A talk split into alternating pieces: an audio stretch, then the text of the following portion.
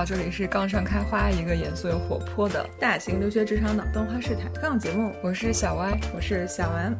今天呢，我们又邀请到一位非常优秀的嘉宾，也是我期待已久的一位嘉宾。L 同学是我们在公司里面认识的一位我们在英国分部的一位同事。嗯啊，我当时看到他的时候是在公司内部的一个 training 里面看到他，然后我就去 就跑去跟人家嗯请教经验，然后呃觉得莫不是有传说中的什么什么证？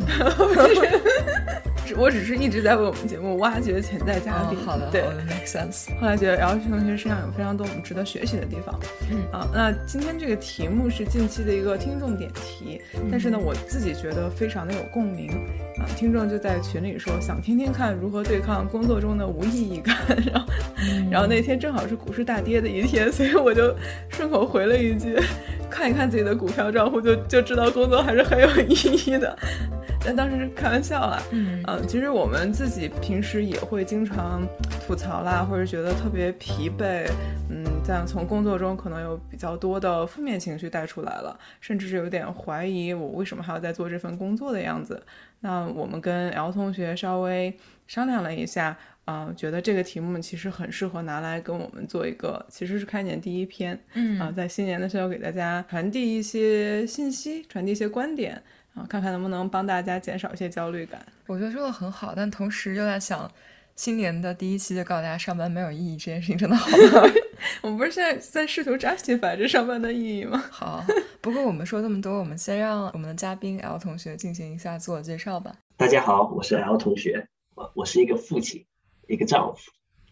我在英国博士毕业，毕业就加入了 C 公司，现在带领着一个十多人的团队，负责一半的 C 公司在英国的接待。我马上要加入一个独角兽公司，负责他们三个产品中的其中一个。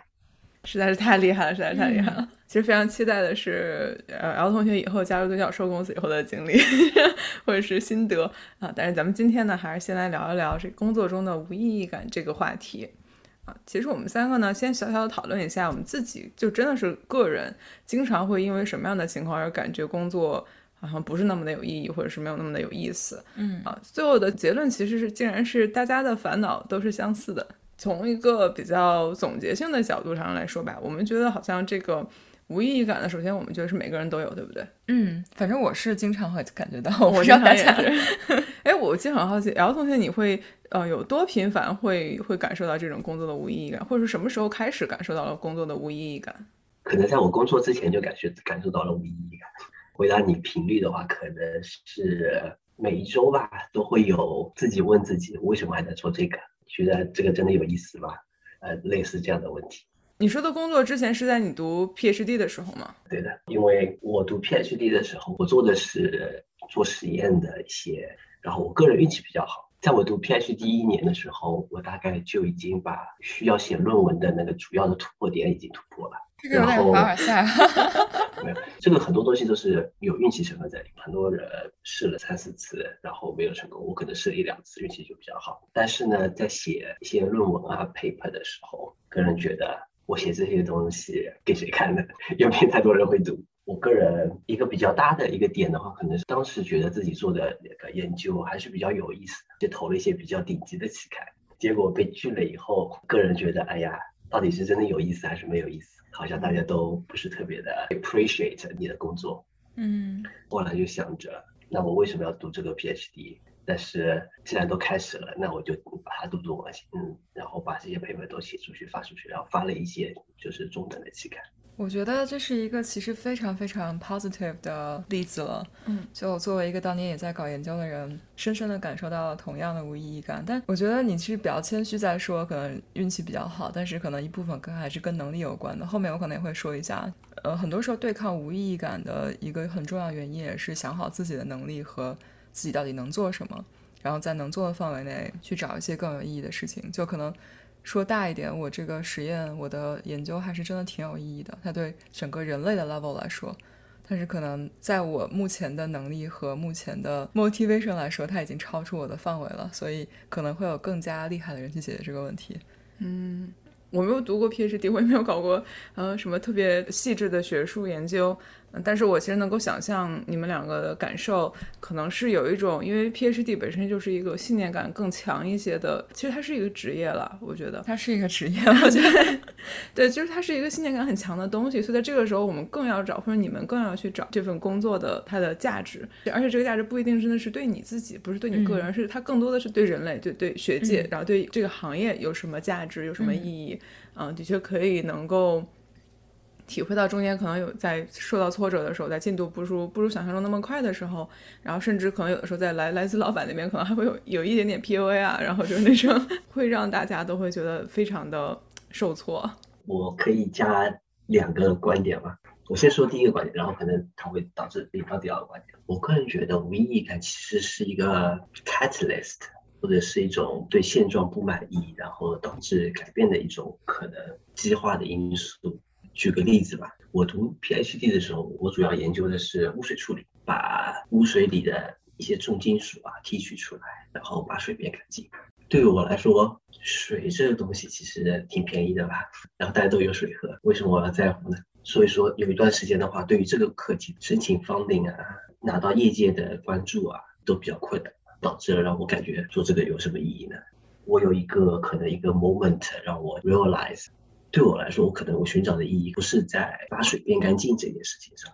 而是把一些重金属提取出来。但是重金属它也不值很多钱，所以说在我大概博士的第二年和第三年的时候，我把主要的 focus 从重金属提取换到了稀有金属提取出来。后来我就变成了一个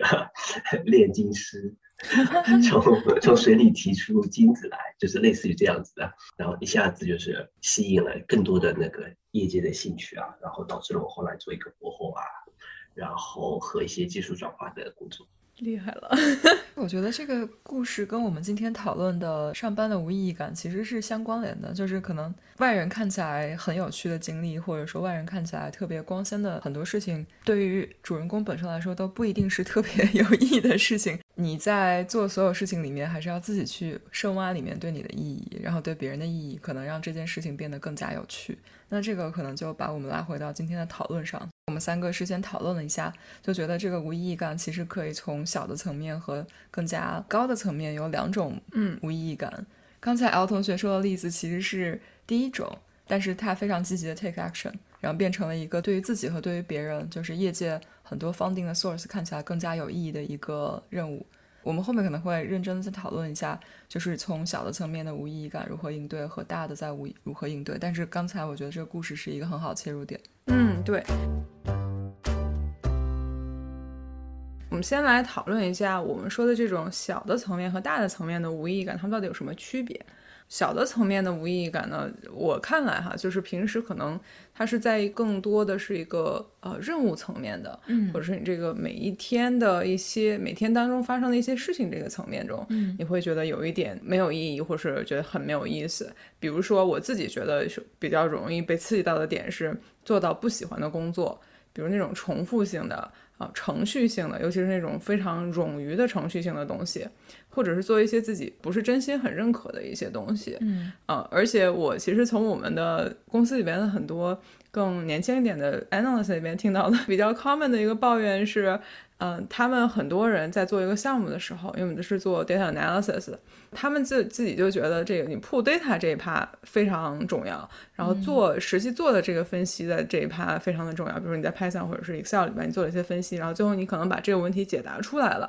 但是等到开始要写 PPT。呃，要总把它总结成一个比较好的一个 presentation 的时候，然后他们就觉得，哦，这趴简直就是浪费时间。然后，但是其实我觉得这个 PPT 这一块其实是非常非常重要的一个东西，它甚至可能是占了你整个项目中，嗯，成功比例比你前面抓数据和做 data 这一块。比重或者你应该放的精力还要更更高一些，所以其实这个无意义感对于每一个人他的定义都还挺不一样的，就并不是说这件事情所有人做都都都特别的没有意义。当然有那种呃很多人都觉得不太有意义的东西，那这个是我们可能 以后要要讨论怎么去解决它的一个点。嗯啊，那可能还有另另外一类是我觉得就像就刚才 L 同学和 Y 姐都有提到，就可能就是受挫很多。嗯，就我一时间没有出来结果，或者是我出来结果，但是好像大家并没有很买。单大家的反馈并没有想象中的那么好，然后这个时候可能本来我觉得挺高兴的，然后但是后来突然间发现，哦，我找不到这个东西的 value 了。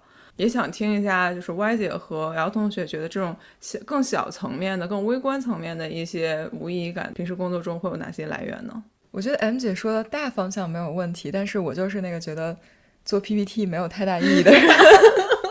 哦，我跟 M 姐曾经认认真的花了大概半个小时在辩论，就是做 PPT 到底的意义是什么？我觉得我不认为它没有意义，但是我非常不同意 M 姐说，就是它甚至会比 pull data 和做真的这个 analysis 更重要。在我看来，如果我不是说更重要，只是说你可能需要花的精力比你想象中的要更多。我同意你应该花比想象中更多的时间做 PPT，但。我还是觉得，如果你的 core analysis 不是很有意思，你可能花更多的时间在 polish 这个 deck，可能会对对，可能会让你达到更好的效果。但是如果我自己有的时间是有限的，嗯，我不觉得我为了达到更好的结果，我要减少前半部分的时间，把它放到后面。我这样说吧，就是当你的结果就是这个样子的时候，对你可能花多点时间会更好。对，但是如果让我自己分配的话，我可能会。如果说这个时间加起来是一定的，我还是会愿意多花点时间在前面，因为对我来说，就是如果这个 analysis 结果不好，我觉得很难把 PPT，就是在我自己的这个个人立场上，对有些话是有点说不出口。我同意，同意。我在更加 junior 的时候，真的觉得做 PPT，嗯，非常没有意思，因为对于一个做了 analysis 就做完 model 的人来说，我已经对他了如指掌。但是可能到最近几年，然后尤其是。开始有一些职职业上的转变之后，觉得其实做 PPT 是重要的，尤其是它还是让大家可以 align 上沟通，并不是说我真的要把自己的东西吹得多好，而是你已经花了一百小时之后，别人第一次看你的东西的时候，你要跟别人有充足的 context，把这故事讲好，对自己和对别人都是有一个巨大的帮助。我理解 M 姐和 Y 姐的想法，可能是开始做一些 exploratory 的那个 analysis，然后大概知道自己想讲一个什么故事之后。后面那一段东西可能会觉得没有意义。我个人想的是，光写 PPT 这个可能把 PPT 变得特别好看这块东西，对我来说可能不太有意义。嗯，但是我们把这个故事讲得清楚，讲得引人入胜，我觉得这个东西是其实还是挺有意思的。你想做一个建议啊 proposal 的时候，你可能花了二十个小时在做 analysis，但是听的做决策的那个人可能只有二十分钟或者甚至五分钟听你讲。嗯，那。这可能是一个非常考验你总结能力的时候，然后你怎么能把你二十小时的工作总结成五分钟，让对方能非常清晰的理解你想跟他说什么，你想叫他做什么？如果说你把这个 story 讲好了，能让人家理解的话，可能会很大程度的提高建议的被采用率，然后使得你的 analysis 变得更有意义。我很同意姚同学的观点，就是我 enjoy 的并不是他。真正是做做 PPT 这个动作，而是去思考怎么把这件事情呈现出来的这个逻辑和怎么讲故事的这个过程。但是 L 同学说的这个，嗯，最后你的 delivery 其实是工作中非常非常重要的一块儿，嗯，这个也是我们觉得很同意的一点。对，但可能它就 transition 到我们的一想提出的一个 solution，就是当我们觉得有些事情是自己。认为没有什么意义，或者很不喜欢、不太认可的时候，嗯，其实可以去想一想，你试着去理解一下，你做这件事情的它是是不是真的有任何的意义？嗯，就如果它是真的毫无价值的话，也挺有意思的哈。那为什么会有人付钱给人去做？那为什么就是？我们会被给钱，就我们会接受钱，然后去做这样一件事情。那这个事情它其实是一个很有意思的问题。可能有的时候它只是你换到另外一个角度去想事情，一个观点上的转变，就是你这样就可以发现这件事情它实际上的意义所在。我们刚讨论半天在讨论做 PPT 这件事情，但其实还有很多其他的事情，比如说公司里面有很多程序，嗯啊，你可能要走一个审批，然后要走很长很长的时间，然后有有层层的审批，你可能可能会觉得很没有效率，但但它存在是不是有它的一定的道？道理啊，那这可能是呃，我对于这种无意义感的第一个小的 solution 吧。嗯，那可能从这里开始呢，那有的时候是我们会发现它，哦，好像是有些意义的。比如说刚才我们讨论了半天的这个做 PPT 这件事情，但是呢，你有可能会发现是你觉得它有意义，但是它可能不值得现在这么大的一个 effort。嗯，或者是它现在的现行方法是有一定的缺陷的。嗯。比如说你一个东西需要走十级来审批，然后你从开始到最后就变成了就要拖两三个月的时间，所以发现竞争对手公司或者说现在一些新兴的这些企业里面，它可能哎几个星期就已经结束了，然后甚至都已经进进市场了，那你是不是就发现了公司里面的这样一个 opportunity 呢？就是说可以换一个眼光，换一个视角去看这件事情啊，也是钱老板说的，表示说你觉得不合理的东西其实都是机会。就是尤其是在公司里面做事情的方法上面，你觉得的不合理的东西，其实都是你自己的 stretch 的平台。因为放大来讲，就我们人类历史上有很多发明，都是因为有人觉得一套现行的东西是不够搞笑的、不够合理的。那你如果带着这样的观点去看工作里边经常被大家抱怨的东西，比如说经常需要人工维护的一些 bug 很多的一些系统，然后或者是有一些比较呃繁琐的一些程序性的东西。那这个时候，如果你每次都去抱怨说这个东西太 SB 了，啊，大家都同意啊，但是你你可能其实对这件事情的 solution 是没有任何的 contribution 的，对吧？嗯，啊，但是我的前老板就会觉得，那在这个时候，如果你去直接发明一个很犀利的替代品，嗯，那这个时候其实就是你已经到了 next level 了，就你展示了 next level 的 problem solving，你展示了你非常强的 ownership，展示了很大的一个 forward in，那这个时候其实就已经是。你把自己跟其他人区分开来，那些所有其他人都在忍受这样一个很没有道理的东西，但是只有你发现了，或者是发明了一套更好的 solution。这个可能是我总结一下我对于这种小的任务性的无意义感的两个想法吧。第一是去理解它的意义，然后第二个是带着一种更积极的、更发展或者开创性的眼光去去去思考你有什么可以做的，是你有什么可以改变的。不过呢，这个其实也有点儿怎么说呢，有点累，有点卷。对，就是公司就就这样嘛。然后如果我想要天天在这儿这个混一混，也可能不需要这么努力吧。但是如果我要在这儿混一混的话，我可能也不会思考我的工作无意义，就是我会很很 enjoy 这件事情，对吧？所以呢，如果你想要寻找工作中的意义，那我就。Assume 可能会想要 push 自己一下，所以可能也不是什么问题。对的，非常非常的同意。我可能从发现无意义感到提出 solution 中间，可能再加一个环节，我可能会加的可能是问几个为什么，这样子也许可以让你更加的能理解，就是从别人的角度他是怎么看待这件事情的。嗯，也许这从中可以帮助你发现意义，或者帮助你发现他为什么要这么做，然后发现他们的 motivation 啊。嗯，可不可以跟嘉宾 follow up？就是你说的这些为什么，可以举个例子吗？就是为什么我还在这里？为什么公司需要这样等等的这种问题吗？比如说，为什么我们需要有非常多的 process，非常多的 check and balance 在里面？其实大家大公司都不傻，都都知道，就是这个可能是会有一些 inefficiency 在里面。那如果你问为什么我们需要有三个 step，为什么不直接到最后那个人直接拍板决定就好了嘛？你可能听到答案是有什么什么之前的例子导致错了，所以说要增加这几个步骤，或者说最后拍板那个人实在太忙了，他没有时间来具体的看每件小事情，所以说他需要 delegate，但是他是最后 ultimate 可能是要对 audit responsible，所以说在 paper 上他必须要他来 sign off。如果说你问一下为什么的话，也许你会了解。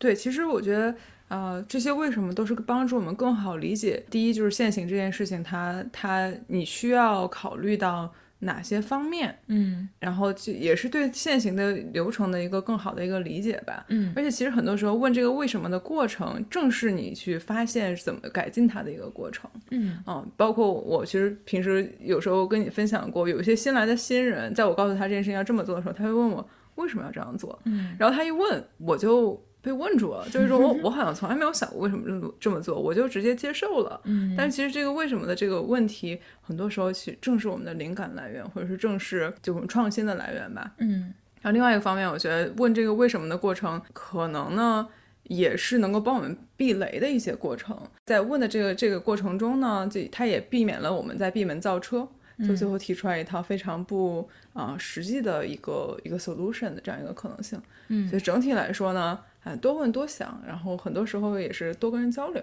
嗯，是会是一个好的事情。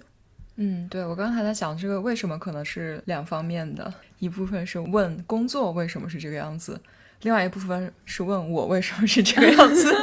这个工作它每一个步骤存在可能是有意义的。然后如果你在外界，就是你向外在工作上找不到，好像这个 process 确实不是非常 efficient。那我是不是愿意花时间和我是不是愿意去 make a difference？如果不愿意的话，好像你接受，你承认它没有意义，但是。你自己在自己的努力层面，如果不想再加点什么，我觉得也可以啊。就是你 acknowledge，它可能是一个鸡汤，但是如在自己能力范围之内，如果大家想 make a difference，但应该都是可以的。然后像刚才 M 姐说的，她前老板，我觉得是一个非常好的实践者。更多情情况下，基本上你看到这是一个 running around solving problem 的人，他不是一个 OK 我 complain 这个 process 不够好，然后但是我也不会做什么，是这样一个人。你觉得这样子的话，你可以。在自己的能力范围内，让现在的工作变得更有意义一些。就如果你 care 的话，我觉得还是嗯，找到自己最在乎的工作属性，然后通过自己的 prioritization 和自己的主动性来掌握在现有的职位上可以提高自己工作的意义吧。嗯，那 Y 姐还有没有什么其他的事情会让你觉得啊，在这种比较微小的层面，也没有很微了，但是比较比较小的层面，让你觉得事情 挺没意思的？我来说一个，我不确定这个事情有多 relatable，但是我自己的一个无意义感的来源，除了刚才的这个情况之外，有一个很大的来源是身边的同事都过于优秀，然后我自己出现了 imposter syndrome。这当然我之前也有，只是身边的环境在变的时候，偶尔会变得更加的严重或更加轻微。这个是一个很有趣的无意义感，就是。我觉得大家都太棒了，然后大家都做得太好了。对于我自己来说，我看不到我努力的意义。不管我怎么做都赶不上别人，不管我怎么做，感觉都对于现在有的标准来说都不够好，是这样一种非常奇妙的心态。当然，这个不是说时时刻刻都存在，只是偶尔开始怀疑自己的时候出现，这个无意义感就很妙。我觉得，我觉得这个挺 relatable 的。比如说我在读书的时候，高中一年级吧。然后我在班里可能五十六个人，我是五十三名。不管我多么的努力学习，我可能变成了五十二名，可能变成五十一名。如果我不太努力，可能变成五十四名。这时候，这时候我就觉得，那我学习有什么意义呢？然后，呃，所以说我有一段时间是比较萧条的，呃，就觉得找不到自己就是努力的意义。对，我觉得这样的情况下，就是就是你要直面你努力，然后没有变化这件事情。所以有的时候会非常 discouraging，但我觉得这个跟刚才第一点的差别就在于，这可能是自己心态上的一个变化，就是这个可能是更加需要我们自己去鼓励自己，它可能跟外部条件的限制又不太一样。它其实是不是那种累了毁灭吧那个表情包的一个？对，经常我有时候就是这种状态，就是 哎算了，我要不然就躺平吧，就是只要不要被大家发现我不配在这儿，可能就还好。但是嗯。对这个无意义感，其实一个解决方法，或者说我对它的一个 analysis，就是我可能就是刚才 M 姐说的累了毁灭吧，就是我承认 我可能就是这样子。对于这个 imposter syndrome 或这样子觉得自己配不上的这个无意义感，对于我自己来说，缓解最好的方式就是真的努力去做点什么。就是如果你真的就是我自己的时候，就说服自己，就是如果我真的不配在这儿的话，那我是不是应该努力的变配一些？或者说，我现在看到了一个问题，那既然已经产生了焦虑，那我只能把自己的 focus 转移到我能做什么，就是我能够如何努力让这件事情变得更好。那就两种情况，一种是改变自己，一种是改变环境。那如果我选择了在这儿，可能是我想要在这个环境里，那我就努力改变自己吧。就虽然像刚才 L 同学说的，我努力了。不过就是上下两名的事情，但是嗯，不努力就还是可以继续往后退，尤其是在工作上，我觉得这是一定的。所以嗯，我也没有特别好的办法，请听听大家有没有什么 inspiration？我能说两句吧？我觉得花姐非常谦虚，我可能个人觉得，如果我总结下来，可能就是叫 pick your battle。然后我问几个问题啊，为什么一定要按照别人的游戏规则来玩呢？比如说我在读高中的时候。我们那时候可能文理科还没分班，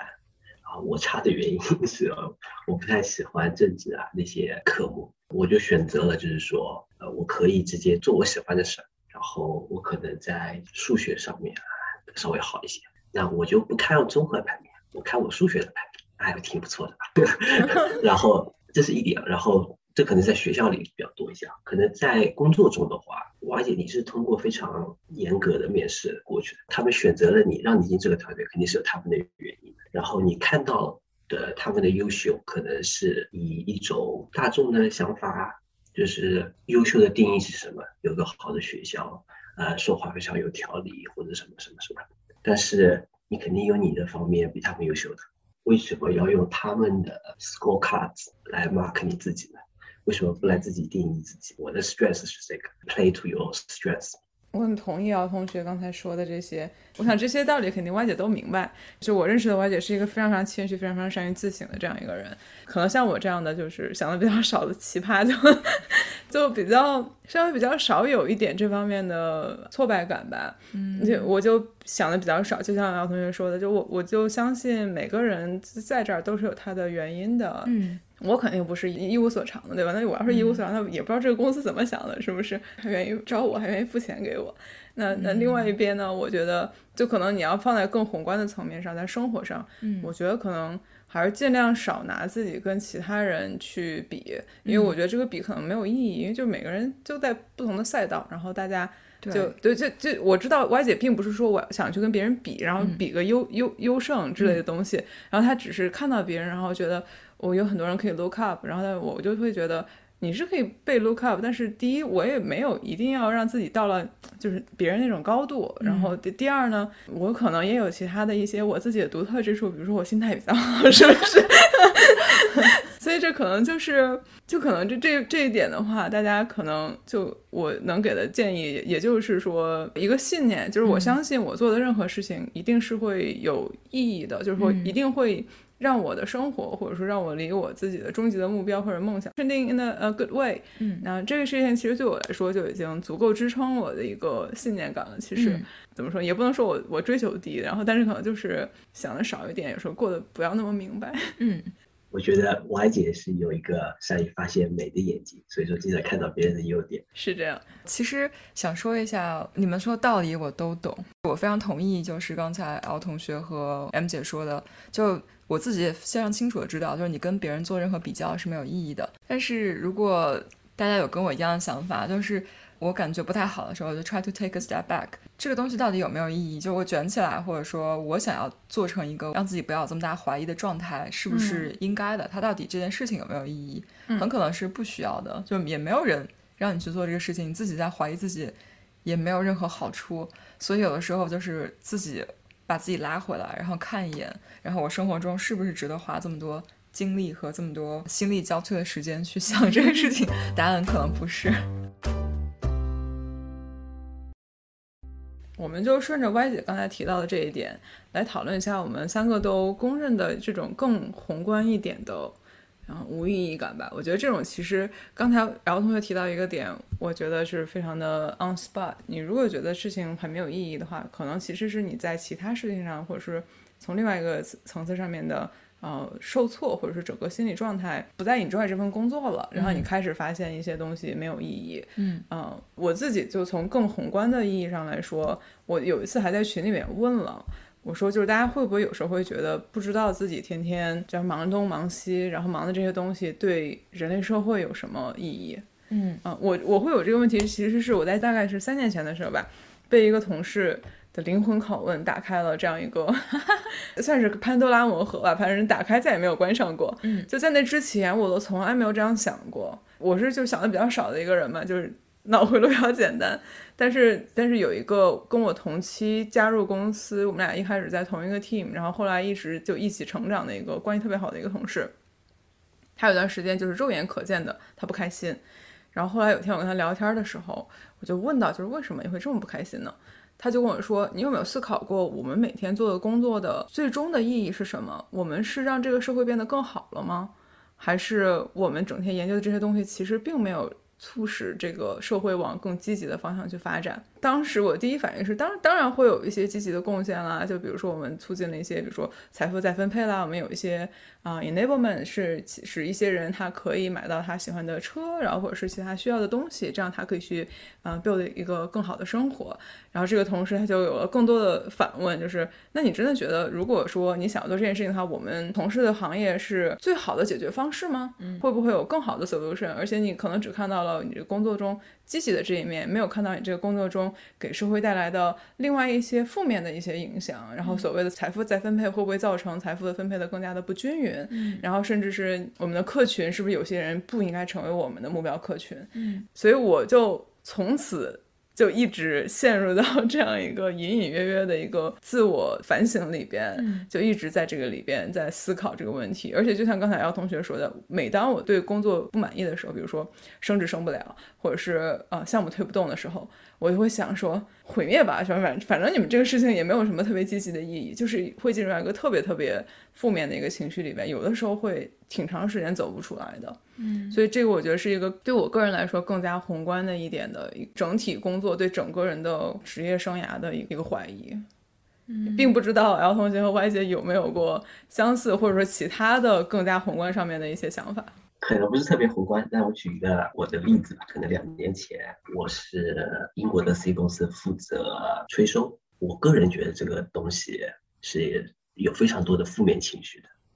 我加入那个组主要的原因是他给我很多的 report，很多的 responsibility。可能这个组不是我特别感兴趣的，但是我觉得个人的那个 people leadership 这方面的话，我是想学习一下。就是我去去了那个组，待了大概一年多一点，在那边的话，可能看见了很多就是 landing 的一些负面的情况吧。然后我觉得做这个东西有什么意义？他们都付不上钱了，你还要去跟他们要钱，你 moral 上怎么过得去呢？不仅是没有意义，甚至是我觉得有些负面。刚进去的时候，然后我在想的是，那我既然感觉到有这个问题，那我是 face the issue or run away from the issue，解决决它还是离开它？然后我在想的是，我是可以做一些更多其他的有意义的事情。但是如果说我觉得这个不对，这个问题现在就在我眼前了，那我是不是要尝试着做一些，就是说我觉得有意义的事情，加入到这个团队上来提出一些建议，说我们应该怎么做？然后呢，我们就是搞了一套，我们少打电话，甚至不打电话，告诉大家，如果你愿意付钱的话，我愿意把你之前的一些东西的免除，英文叫 forbearance，然后我们就是叫 marketing forbearance，告诉你我是来帮你的。就是这些事情，我个人觉得是在 moral 上我可能更加过得去，但是毕竟 C 公司不是一个 non-profit，你怎么把这个故事给讲好嘛？这时候就是写 PPT 的呃讲故事能力来了。一般来说的话，很多公司是相信一个点是，只要你长期赚钱，开始亏点钱，其实没什么太大关系。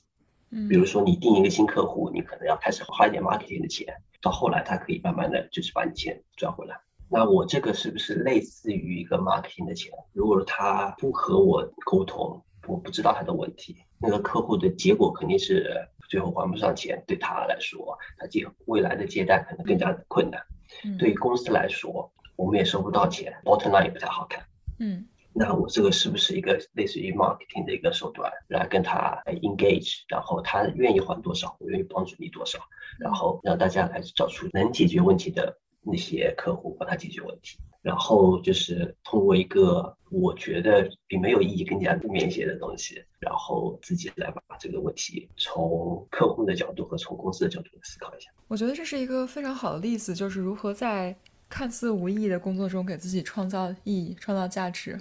既然它不符合你的价值观，或者说主流价值观中定义的有意义，那么在自己能力范围之内，还是可以做一些改变，然后让这件事情变得更加有意义一些。对我来说，然后可能一个人精力是有限的吧，就是有的时候你会觉得我今天有有精力、有力量、有 bandwidth 来做一些好的事情，嗯那就在这种时间，你就可以像 L 同学一样 push for better changes。但是有的时候对我来说，嗯，可能今天非常精疲力尽，真的是没有什么精力再去创造一些价值感和创造一些意义感。我有的时候也会给自己说一些事情，就是可能上班不需要有 特别大的意义，就它的意义很可能对于今天的我来说，它最大的意义就是它能够给我提供一个稳定的生活，呃，能够提供一个 paycheck，能够帮公司把它分配给我的任务做出去。然后可能在这件事情本身，它是一个 transaction，也是有它自己的意义的。Depends on 你今天有多大的能力、多大的精力去来解决这个问题。你可以选择一个积极的 solution，也可以选择一个比较躺平的 solution。道理我都懂，只不过是有的时候可能为了让自己过得开心一点，是不是比较消极的这种想法？是就是自己要适度的接受公司的洗脑，每个公司都一定会有它的 vision 或者它的一些 mission statement，就是它在。Justify 自己存在的意义，他在告诉你我们是指在解决这个社会中的哪些问题。嗯，但我也肯定相信每个公司，它可能除了 NGO，或者说除了那种完全是福利性组织的这样一个，可能大多数公司都会造成另外一方面的一些问题吧。比如说我在大学的时候，我接触到一群国际学生，然后大家一起讨论一些话题的时候，就听到有一个人说他的 topic 是 anti Amazon。嗯，然后我就在想说，为什么 anti Amazon 就是你这个 delivery 多方便呀，然后你在可以买到又便宜又好的东西。然后他说，可是你他们要让很多 local 的 small business 都 go out of business。嗯，嗯，从某些层面上说，就是大家的社会观。是一个怎么样的一个方式？是我们认为事情或者说都要朝着更好、更方便、更快捷的方式发展。啊，那如果你用这样的方向来去看的话，那 Amazon 或者电商吧，啊，它都是非常非常积极的一些平台。但是你要是从另外一个角度，就说创造帮助这个 local 的就业，然后呃减少贫富差距，然后这方面的话，那它可能也。不知道他的他自己本身这个业务模式本身能有多大的一些帮助吧？可能呃这些事情呢都是怎么说呢？要辩证的去想，也很多时候也是去打开一下自己的呃世界观，然后打开一下。呃，自己的这个知识的获取的范围，去听一听其他方面的一些想法的一个过程，然后让自己也不要太钻牛角尖儿，然后适当的接受一下，甚至有时候是选择性的，就是盖住自己的一一个一只眼睛一只耳朵。如果想让自己感受更舒服一点的话，不过我觉得我这样想其实还是挺消极的。我个人觉得不是特别消极，我觉得毕竟一个人的精力是有限的，不光可能在工作中有意义，没有。也许工作只是一个你生活中的很小一部分比如说你有孩子啊，有其他的事情啊，可能只是你 reserve 你的 energy，把你的真正的精力和 passion 放在一些工作之外的事情，这也是都是可以的。可能再回到我之前说的那种 pick your battle，我我自己也有，我不同意你的想法。但是我不想跟你争，我就做了，因为这是最快的方法。对我来说，这是每一周都有这样子的，就是状态在我这儿。我虽然不同意你，但是在一瞬间我想不出更好的方法，所以说我就做了。然后在一些更大的事情上面，可能呃，如果说我觉得这个事情真的不太对，然后这我正好这个问题到我的面前，然后我可能有机会把它改变的话，那就我会问自己，我到底想不想把这个事情改变？我不想也没关系，因为毕竟呃，在工作之外有很多事情是非常有意义的。哦，我非常同意 L 同学刚刚说的，这也是我在生活中大部分时候克服一些工作无意义感的一个 一剂良药，就是我的生活远比工作来的 重要。然后当就是有这种不好的感觉的时候，就像 L 同学说，pick your battle，每一个人的时间都是有限的，那么我到底愿意在工作上花多少时间和精力？那我可以 bound energy，然后可能我就如果这件事情这么让我 frustrating，或者说这件事情如此的无意义。也许一个更好的 solution 就是我接受它，然后我把生活工作做一些切割，然后我就把工作公事公办，在生活的其他方面来找生活更大的意义。而且我觉得这可能是一个更好的方式，因为你的生活是非常多元的，嗯，然后不应该让工作上的一些不好的事情或者跟你想法不一样的事情来占用自己太多的时间，尤其是当你在想躺平，或者说有一些你自己没有办法。控制或者说没有办法进行特别多的有意义的改变的时候，这是一个非常好的方法。另外，我也看到过一些身边的朋友和同事，他们能够有比较好的 balance，尤其是对于已经有家庭的朋友和同事来说，嗯，他们的重心永远不是 在工作上。哦，我觉得这是一个非常非常有意思的平衡吧。包括也我也见过有单身的朋友，他自己对于自己的生活中意义感的追求是非常强的。如果你让他去选或者跟他聊天，你会知道他在乎的一定不是来做借贷，但是他为什么在这里？因为他就非常非常的坦诚，就说我在这儿是因为工资配的高，那么工资给我之后，我要怎么花是我的事情。大家都会说是 vote with your money or vote with your time。那可能工作的时候，他跟我说 vote with the time，这因为这可能是我赚钱最佳 efficient 的一个方式。但是赚完的钱怎么花？比如说他会 donate 他工资的百分之十到十五给自己喜欢的 NGO。当然这个也非常有趣啊，因为他说他不相信交税可以有效的帮助到需要帮助的人。所以呢，与其交百分之十五到二十的税给政府来不有效的 allocation，不如我自己索性把我这个钱交给我认为可以更好的 manage 它的地方，他就可以把自己的工资和自己。在不那么支持的事业上赚来的钱，donate 到自己真正在乎的事业上，我觉得这个非常有趣。然后另外，他还花很多的时间去做免费的 volunteering 啊，然后 mentoring 等等。我觉得这也是一个对我来说非常值得效仿的事情。就是也许在其他更多层次上，你可以找到来呃如何贡献自己的价值的方式。我觉得这个可能也是一个，就是给大家做一个参考吧。如果你工作真的找不到太多 inspiration 的话，你还是可以在其他很多地方 make a difference。我觉得说的非常好。可能在我脑海里有个问题是，那我应该怎么找到对我自己有意义的事儿呢？后，如果说我现在一个人在海外工作是我大多数，然后有几个同学，嗯，那我应该怎么找我自己有意义的事儿？我在问自己这个问题。然后我在想的是，什么时候你感觉到你做事情的时候特别有意义的？有没有之前的例子？做这件事情不仅是感觉越做越兴奋，你的 energy 越多，嗯，也许这个可能是可以问一下自己，然后 explore 更多一下。补充的非常好，就是如何找到你自己真的有信念感的事情。我自己问自己的一个问题就是：如果你现在做的事情没有工资，或者说，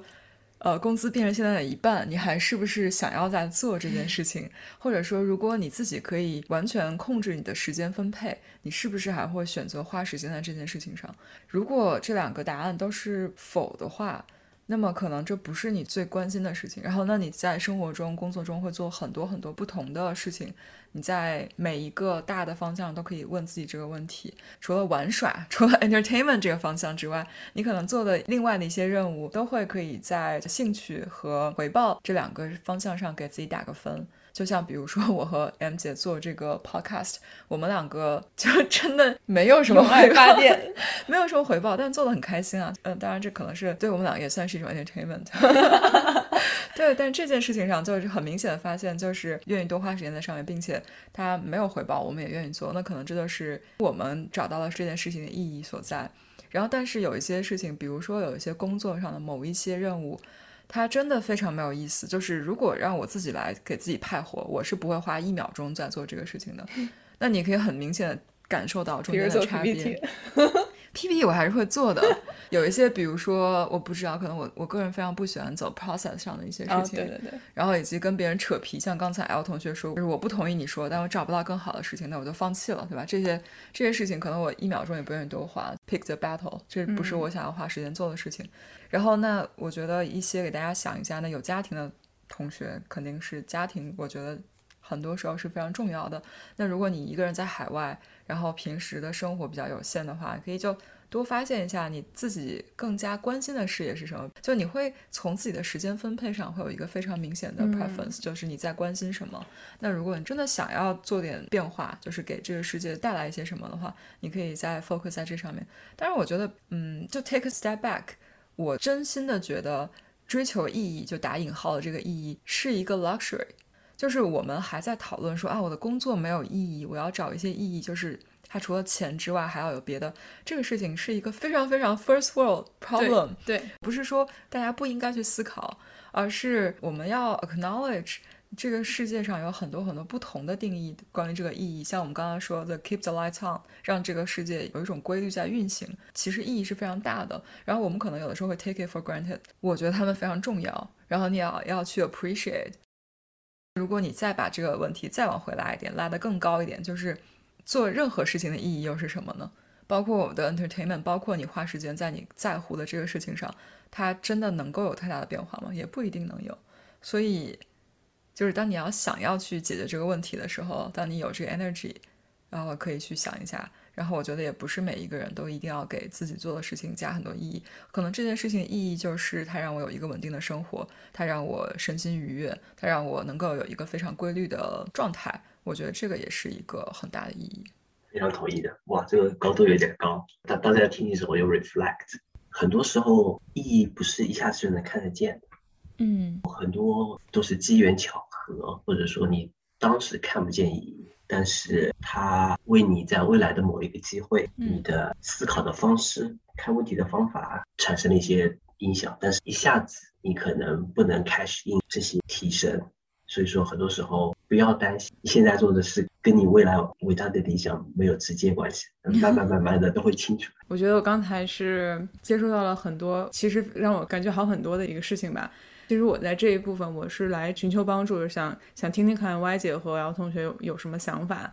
嗯，因为就像我说的，自从我几年前被同事灵魂拷问以后，这个想法就是我没有再也没有办法逻辑圆满的说服我自己了。但是我刚才听到了好几点，我可能总结一下的话，啊，Y 姐提到第一个点是，就是你应该要如何看待一份工作？我们是应该把工作当成只是一份养家糊口的这样一个收入的来源呢，还是我们要把它当成呃更大的一个我人生意义的一个绑定？嗯，那其实我们在之前有些节目做这个呃打工就是要开心的这期里边，我们也当时讲道理的时候讲的也挺明白的，就是工作有时候它就是只是一份工作，它不是你生活的全部，然后你可以有很多工作以外的时间去做你真正更 passion 的事情。就是，但如果我们没有能力把自己的爱好或者是理想变成职业的话，因为不是所有人都。有机会，然后或者是有这个能力去把 去做这件事情的时候，啊，那你你可能可以在其他的方面去找到更适合自己的一些价值，嗯啊，也就是说，人生的意义并不等同于工作的意义。我们可以在工作之外去 achieve 更多的事情，而且如果其实有的时候你要是积极来想的话，这可能还是我们自己走上财富自由的一条一条道路。就是假设我们呃在生活中找到了一些我们更感兴趣的事情，也许经过一段时间的沉淀，当你真的去做了以后，就发现它有一个啊起飞的可能。比如说咱们这个 podcast，对吧？如果 有一点。想太多，想太多了。如果有一天金主爸爸来找我们，我一定非常高兴的帮他做推广。我觉得你不要笑啊，我们今年是实现了无穷的增长呀，从零增长到 whatever number 都是无穷，所以我觉得挺好的。对，然后第二块呢是啊，其实有的时候在你追求的意义，其实有一点是。我们有一个很强的先入为主的一个信念感在那里，嗯，但其实绝大多数的工作真的不需要这么强的信念感。对，就我后来在想说，你说我们认为公司里边那些发展非常好的一些 leader，甚至你去看各种 C class 的这 C 什么 O，他真的非常的认可他做这件事情的信念吗？也许是，但是我觉得可能最后答案可能是不需要，嗯，或者不必要。他可能只是说，就像刚才第一条说的，就只把它当成一份工作，我只是把这件事情做好，然后把我的所长发挥到这样一件事情去解决这样一个框定的问题的时候，嗯，就对他来说就已经够了，已经能支撑支撑他在这条路上走很远，嗯啊，而且有很多人也是换过很多家公司，那有有时候也换跨了 industry，那如果说我们要求他对每件事情都非常有信念感的话，这个人是不是信念有点过于多了？是不是？这可能是一个开玩笑的说法了。就第三点，刚才歪姐提到的这样一个，就算是有点批判吧，批判我们这种追求工作的更宏观意义的这件事情上，它是一个很抗地增进的想法。其实这个观点，我在在前两年的时候被一个大学刚毕业没两年的一个人给教育过，嗯，就当时我就会觉得，哇，你你你比我成熟在这个方面。啊，因为当时我就跟他说，我之前被同事灵魂拷问的这番话，然后我就转述给他，然后就在说，我想不出来这个事情的答案，然后我现在一直啊有一点 struggle，嗯，然后他就说。呃，就如果你觉得你你的时间或者说你的生命应该花在追寻对人类更积极、更有意义的事情上的话，那这个想法其实是很自命不凡的。对，啊就 是为什么一定是你来做这些伟大的事业，对不对？你就是一个普通人，能不能接受这个设定？就是有更伟大的人，或者更聪明的、更优秀的人，他们是在从事一些更有意义的事情的，但是。我们这样的普通人呢，可能对于我们来说，照顾好自己和一家人就已经是对这个社会极大的贡献了。就你不给社会添乱，然后你能让，对吧？然后能够照在你的有力所能及的范围之内，然后照顾好一群人，让一群人过得还不错，这已经是一个非常非常大的一个成就了。他是我觉得就是一个很聪明，而且他当时刚入职场没两年，发展的非常好。然后他他就有这么清醒的一个想法。然后后来我就觉得，哦，那真的是。怎么说呢？我觉得当时可能真的是像歪姐说，有点无病呻吟。就是你能有资格来想这个事情，你就已经比这个世界上可能百分之八十、百分之九十的人就已经过得好了，并不是说这个你这个思考没有意义。但也许你这个思考过程中，最后帮助你发现了你更有激情追逐的一些事情，也许就鼓励了一些人就自己去投身了一些更伟大的事业。然后包括刚才歪姐提到的一些 solution，其实之前。提出这个灵魂拷问那个同事，他后来跟自己和解的方法也是，他从公司请了半年的假，然后去某个难民营做半年的义工。嗯，回来以后呢，就是他还是没有办法跟工作完全的和解，但是他从这个角度上来讲，可能跟他自己的整个生活方式有了一个和解。这是我听了很多以后，我觉得有的时候我们自己可能就是在在一些方面哈道理我都懂，然后在在在陷入思考另外一个问题的时候，有可能会被 trap 在里边。有时候很需要来听一听像 Y 姐和 L 同学的提神醒脑的一个 批评教育。我先补充一下，就是我没有觉得说大家不应该，或者说如果你要追求生活的意义或者是工作的意义，是一个非常自命不凡的想法。我觉得这个可以。我刚刚这个更多的是，当你想不通或者说想得很累的时候，跟自己和解的时候，就可以说是我已经很好了，不用为没有工作或不用为工作的工资担心的时候。如果我又要追求钱，又要追求意义，我是不是要的太多了？或者我 take a step back？我觉得大部分人在做选择的时候都是对自己很诚实的。比如说，你有一份非常有意义的，但是没有钱的工作，versus 一个有钱但是可能没有办法说服自己我做的工作有特别大意义的时候。我们都是毅然决然选择了我先拿工资，对吧？当时的选择也是基于当时自己的价值排序的。我也相信，如果你真的想要追求意义，这个世界上永远都有一些特别重要，但是有世俗的回报或者说价值的回报比较低的工作。但你为什么没有去做这些事情？我相信每个人心里都会有自己的答案的。那你既然当时按照自己的内心真诚的价值排序，就身体很诚实做的选择，就在这个更加宏观、更加高的精神追求上，也不要再告诉自己说啊，我也要追求这些，因为当时没有呀，没你也有机会做这些事情，对吧？我觉得是大家要诚实，然后要接受自己，正视自己的能力，正视自己内心的选择。力所能及的时候，或者当你内心深处的一些 calling，它非常非常的迫切，你必须要跟自己和解的时候去做这件事情。除此之外，我觉得就像刚才 M 姐说的，就是把自己照顾好，把你爱的人照顾好，然后能够给世界留下一些什么东西，相对积极的影响，我觉得够了。当然，也许每一个人的追求，对追求啊，还有每一个人在世界上存在意义都不一样。嗯，不是说要告诉大家这个都没有意义，我觉得是有意义的，只是。要对自己诚实，我觉得 对自己诚实。比如说，你追求高工资，你追求 progression，你追求别人的认可，这是都是可以的。这也没有什么对错好坏之分。我觉得只有你自己才会真正的了解自己，在当下什么是对你最重要的。任何对你最重要的都是可以的，没有对错好坏。对。但是只要你真正的想过了。确定这是你对你来说最重要的，那就是可以的。我觉得这个说说的非常好。可能每一个人追求和意义都是在随着时间的变化一直在 evolve 的。那么，永远要 acknowledge 我们自己就是有这个主动权的人。就像刚才说的，工作中比较小的事情也是，你如果不喜欢这个 project，不喜欢这个 process，你可以去说我要改变它。然后，对于更加宏观的也是，如果你真的不认可现在做的这个事情的大方向，那么你永远是有主动权把它给改变的。我觉得这个说的非常好。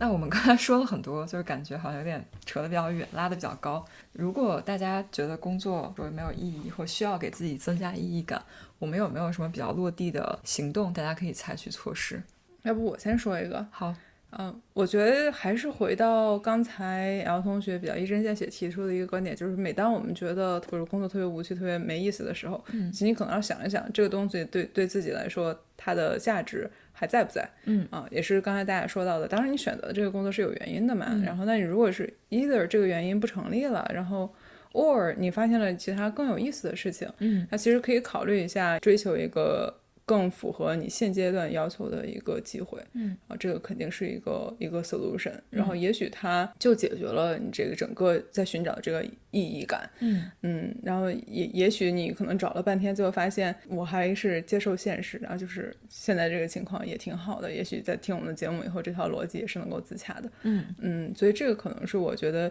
比较大的层次的一个 solution 吧。然后刚才小的东西的话，我们刚才其实，在节目里面一直在穿插，就是你用更积极的。眼光、发展性的眼光去思考每件事情，然后去在所有你认为没有意义的事情中，把它看成一个机会，然后看看有想想有什么自己可做的。嗯啊，那这个可能是能够带来一个比较好的结果的。嗯嗯，那 Y 姐呢？啊，我觉得就对我来说，可能很多时候答案都是在自己心里面的。可能回到刚才说的，对自己诚实，然后多问一下自己到底怎么想的。第二个就是没有必要去做这种比较。每个人在自己的赛道上可能都有一些自己独特的优势和独特的贡献，所以就后面还是可以跟自己和解的。嗯，然后就 double check 一下你现在做的事情是不是你想做的事情，然后呢多去看一下其他人，不是说要跟大家比较，而是重新考量一下你做的事情对自己是不是重要，或者对你现在的生活状态是不是重要。我们还是要为长远的打算，就可能他可能。这样像我们之前说的，短期的意义我看不到，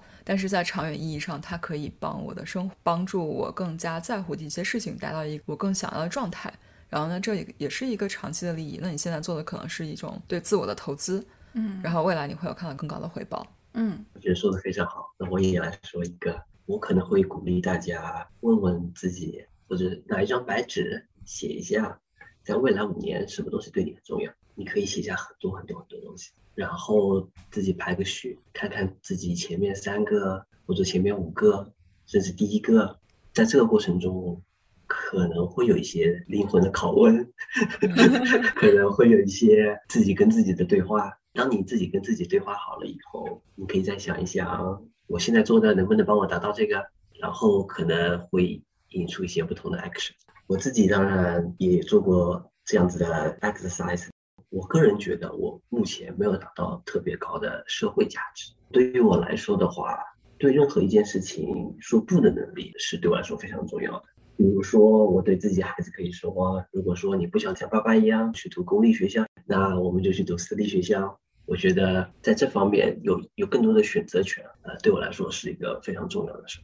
感觉非常好，感觉我其实诚实的说，我已经被这个问题困扰了。好长时间，而且疫情以后我们接触的人特别少，而且可能生活的价值，然后有时候会倒退我们在美国待着的价值。嗯嗯，尤其是刚才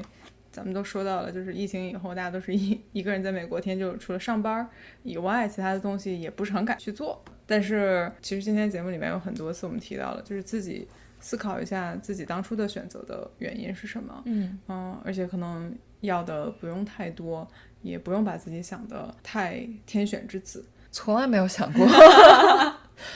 就苟住就好。苟住，就我觉得这个可能是你随时要有有一个做成天选之子的准备，就是当这一刻来临的时候，我要 ready。我觉得在 superhero 在他发现自己有超能力之前，他也是过着普通人的生活，对吧？嗯，也是，对吧？就可能除了某一些之外，你就随时做好被命运选中的准备，在此之前就先把自己的这个小生活过好，我觉得就是一个很大的成就了。嗯，我同意。我可能还要想提出来一点点补充，是我觉得社交很重要。其实，嗯，就可能不不管你是社恐还是还是还是不社恐，就是社交都蛮重要的。嗯，因为可能有很多时候自己在想这个事情的时候，像今天的节目里面，我感受特别深的一点就是，如果我不去跟 Y 姐不去跟杨同学交流这件事情，嗯，我可能还是有很多的自己在原地打转，就你自己很难跳出自自己原本的这个思维模式了。嗯，但是当你去跟其他人交流，接触了新的观点，嗯，也许你会发现有些事情没有想象中那么光鲜，然后有些事情也没有你想象中那么的不堪，嗯，而且也会有一些新的观点，然后为你的生活带来更多的灵感啊，或者是一些新的兴趣点，就找到更好的 solution。嗯，所以感谢 L 同学，感谢 Y 姐，今天我们来讨论这样一个又有深度但又有很有实际生活中的应用意义的一个一个话题。谢谢 M 姐和 Y 姐给我这个机会和大家分享。非常感谢敖同学来当我们嘉宾，感觉今天的这个讨论呢，其实到现在我也不确定听众听到会是一个什么状态，我也不不知道是不是 helpful，就更像是三个人在一起聊大天儿。因为这个问题，我个人觉得是没有很好的解，嗯，就是可能你随时想，随时都会有这个想法。言之有理即可。就经常我说服我自己一套话术，就是我不能既要又要，可以选择一个方向。但是，对于有能力的人来说，你当然是什么我都要，这个当然是很好的。但对于我自己来说，有的时候就是回头看看自己，觉得人生还是需要价值排序的。意义如果在排的时候没有被排在第一位，那我现在也不能追求它就是我的第一位。但是还是像刚才我们说的，你可以随时来 rearrange the priority，然后可以任何时候都做自己想要的改变。我觉得这个是没有问题的。还是要有一个比较积极的方式去看待生活，就是工作肯定不是生活的全部。嗯，好的，看见第一篇，不知道又会不会又被打脸。就是就我们刚开始录节目的时候，认为希望能够帮大家减少一点焦虑，对吧？嗯。然后并不知道有没有能够真的帮大家减少到焦虑。大家听完以后可以跟我们分享一下。我觉得焦虑这件事情其实很妙，就是大家都会觉得别人不焦虑，或别人看起来为什么这么自信，别人为什么看起来这么轻松，能够胜任很多事情。但是大家关系近了之后，你跟大家聊。其实每个人都有自己独特的焦虑和独特的一套问题，嗯，然后这个不排除有一些人的问题比较凡尔赛，但是就算我们看他凡尔赛，他自己也是真心实意的为他而感到难受的，对吧？嗯，过去几年反正也在跟不同朋友聊天，每一个人都有自己烦恼的事情。然后如果你看起来他在凡尔赛或他的生活过得很简单、很轻松、毫不费力，可能是你没有体会到他体会的事情。嗯嗯，就大家不要觉得自己比别人更惨，或者自己比别人焦虑更多，这可能是假的。如果你有身边比较信任的朋友，可以聊一聊，大家都是真情实感的，有很多事情在不开心的，所以有焦虑的时候也不妨一起讨论一下。虽然不会不能保证你的焦虑被解决，但是你会发现大家有更多不同的焦虑，这样排排序，你发现 normalize 一下，发现自己的焦虑就没有这么严重了。大家的意见或者说想法多听一听，没什么坏处，但是自己做做自己决定。嗯，那我们今天差不多到这儿了。好，而且你觉得今天时光欢乐吗？挺欢乐的吧也。就怎么说呢？我觉得对我来说是一剂强心针。就价值排序，目前觉得还是可以支持我继续工作。打工还是很重要的，打不能工是很重要一定要打工的。你看我们俩这个 podcast 也没多 对，没赚几分钱，还能干啥呢？打工是一定一定要打工的，这辈子都是要打工的。没有想到那个 meme，对，我们是这个 meme 的反面。那今天呢，欢乐的时光呢，差不多到这里就就要结束了，又到了时间说拜拜。嗯，我觉得今天是一个比较哲学的讨论，可能人很多时候是需要这样一点调剂的。我们以前老讲一些特别落地的实际操作的东西，嗯然后今天聊这个，希望能够帮助到大家吧。嗯，如果帮助不到，也请及时的给我们反馈。嗯，对，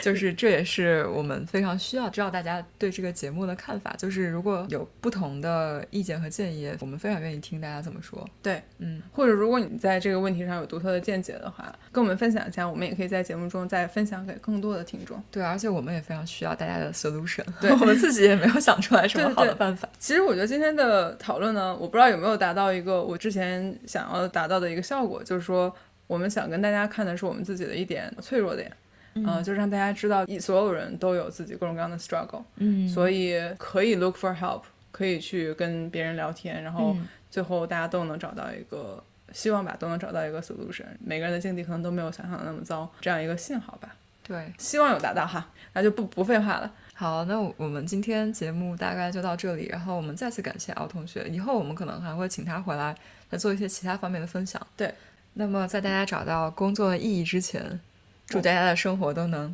杠上开花。一阶高。